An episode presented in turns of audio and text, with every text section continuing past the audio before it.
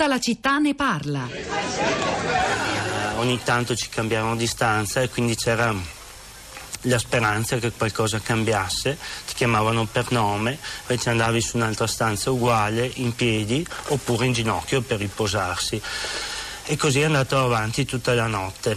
Al mattino eh, la polizia carceraria ha cominciato a menare un po' tutti, in particolare quel giorno eh, se l'è presa con me in quanto ero forse il più anziano del gruppo, eh, della gente che stava in quella stanza e quindi mi hanno pestato sul collo, in faccia, mi hanno fatto dire Che Guevara figlio di una puttana e giubbotte così per, eh, per loro diletto e scherzo. Mi ricordo soprattutto di una ragazza tedesca avuto, a cui erano stati sfracellati i denti davanti, il mento e la mandibola.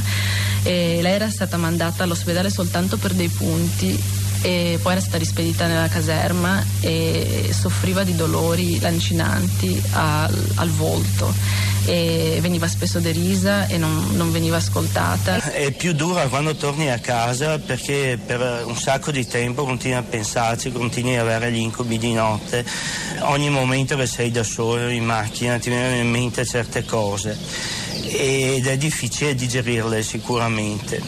E per me che ho 40 anni ho superato bene, credo che ragazzi di 20-25 anni lo saranno segnati per tutta la vita a livello emotivo.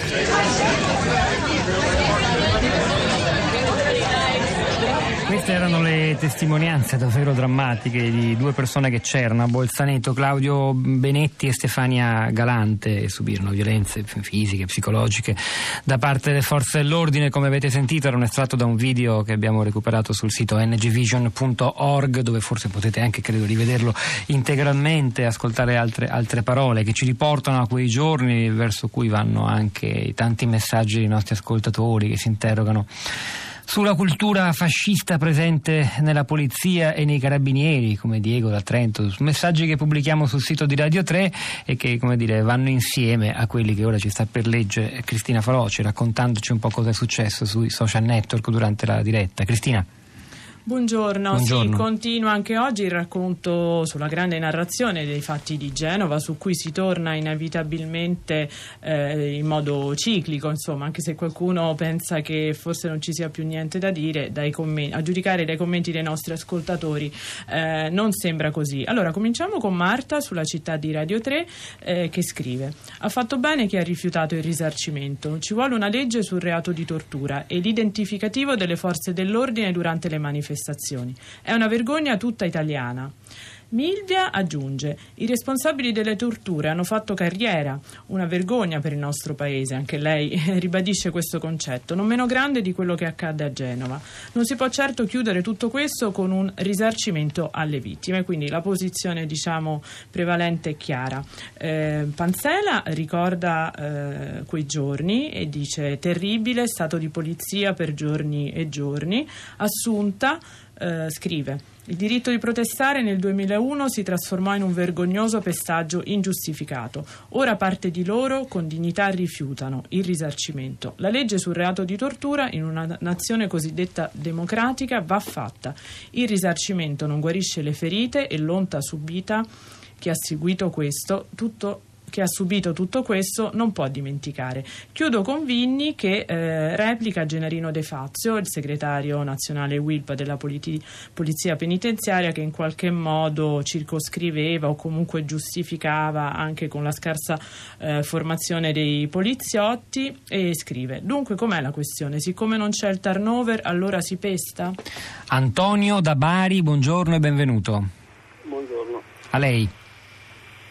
Ma niente, io ehm, ero a Genova con una piccola delegazione del sindacato ricerca e ci accodammo alla fine. E durante la, la manifestazione ovviamente nel, ci fu la, la, la, carica dei black bloc quando eh, dalle parti credo fosse perché poi è diventata tristemente nota di via Casaregis eh, questi eh, riuscirono a fuggire, noi ci trovammo coinvolti e nonostante fossimo tutti praticamente eh, con mani alzate, eh, senza la minima intenzione di essere violenti, noi eravamo violenti, poi si immagini, io faccio il ricercatore, e erano caricati, pestati, io almeno sono, sono riuscito a evitare, però accanto a me, vicino, insomma, scene assurde, ma proprio colpendo appunto quello che dicevano molte testimonianze,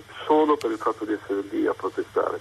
Io poi vorrei ribadire una cosa, nel 77, eh, negli anni 70, quando c'erano gli attacchi delle Brigate Rosse, io ero in strada a, a difendere eh, i poliziotti, mi ricordo gli slogan perché io ho una mili- lunga militanza nel PC e la, la mia, eh, in, quel, in, quei periodi non, eravamo, non esitammo a schierarci con, con, la polizia, ricordo ancora. Eh, Antonio, la, la ringrazio, questo significa che per lei le cose sono cambiate? Che sono cambiate le forze significa, dell'ordine? Significa che ci fu chiaramente una guida politica dietro. Chiarissimo, è proprio il punto su cui ci siamo soffermati anche e, con Patrizio Cornella da ultimo. La, la... che le responsabilità politiche di, quelli, di, di, quei giorni scellerati e illegali non siano state riconosciute e individuate perlomeno. Grazie. Anzi, grazie a lei. Grazie Antonio. Roberto da Roma, buongiorno. Buongiorno. Prego. Eh, allora, c'è una cosa che vorrei dire che mi colpì molto all'epoca e mi è rimasta addosso.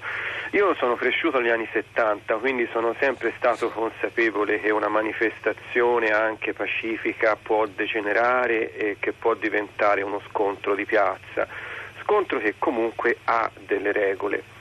Io andai a Genova eh, l'ultimo giorno, per la grande manifestazione dell'ultimo giorno, con un gruppo di militanti di rifondazione proprio perché volevo eh, trovarmi diciamo, in mezzo a persone eh, competenti, diciamo così.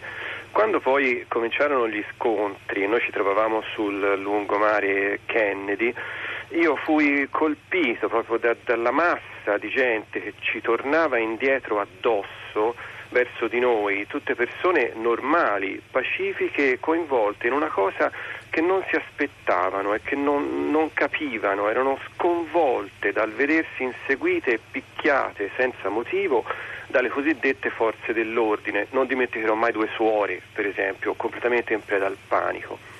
E io allora feci, come ho sempre fatto del resto nella mia vita di militante, insieme ai miei compagni, una scelta non violenta, cioè di aiutare più possibile queste persone a salvarsi, cioè a uscire da quella situazione. E ricordo che facendo una sorta di ponte telefonico con la Camera dei Deputati a, a Roma, eh, cercammo di organizzare eh, con i funzionari di polizia presenti quel giorno a Genova dei, una sorta di corridoio sicuro perché queste persone potessero semplicemente tornare ai, ai, loro, ai loro, pullman. E, eh, e dal punto, dalle istituzioni arrivò una risposta sempre negativa, cioè di chiusura totale, non erano disposti proprio a, ad aiutarci in quel senso lì, come era del resto loro dovere fare. E, Mi sembra di ricordi, insomma, sì, ritorna la medesima accusa e responsabilizzazione del livello politico anche in questo suo intervento. Sì. Roberto, la, la, ringrazio molto. Io, Cristina, torno, torno da te. Sì, grazie a Roberto che tra l'altro abbiamo trovato su Twitter perché lui ha cominciato appunto a twittare su Bolzaneto ancora prima che cominciassimo eh, la trasmissione. Eh, resto un attimo su Facebook con Franco che scrive visto che lo Stato dovrà versare 45 mila euro attingendo dai soldi della collettività, ovvero i nostri, sarebbe auspicabile che il danno economico venisse risarcito dai responsabili di queste efferatezze, oltre che saldare il proprio debito in forma penale. Chiudo con un tweet, Alfredo l'apologia del fascismo in Italia è ancora fortemente presente, in luoghi e per persone che nemmeno l'aspetti. La Russia condanna l'azione militare della notte scorsa di Trump in Siria, dobbiamo fermare gli Stati Uniti, invece il nostro ministro degli esteri Alfano la giudica un'azione militare proporzionata. Ne parlerà tra pochissimo Anna Maria Giordano a Radio 3 Europa. Noi ci fermiamo, non prima di avervi ricordato che tra poco sulla città di radio3.blog.rai.it vi faremo ascoltare alcuni estratti audio di quanto è andato in onda sin qui e che c'era Domenico Narducci alla parte tecnica, Piero Pugliese alla regia, Pietro del Soldà e Cristina Faloci a questi microfoni, la nostra correttrice Graziana Castellotti, al di là del vetro, eh, che con Florinda Fiamma e Rosa Polacco vi saluta. Ci risentiamo lunedì mattina alle 10.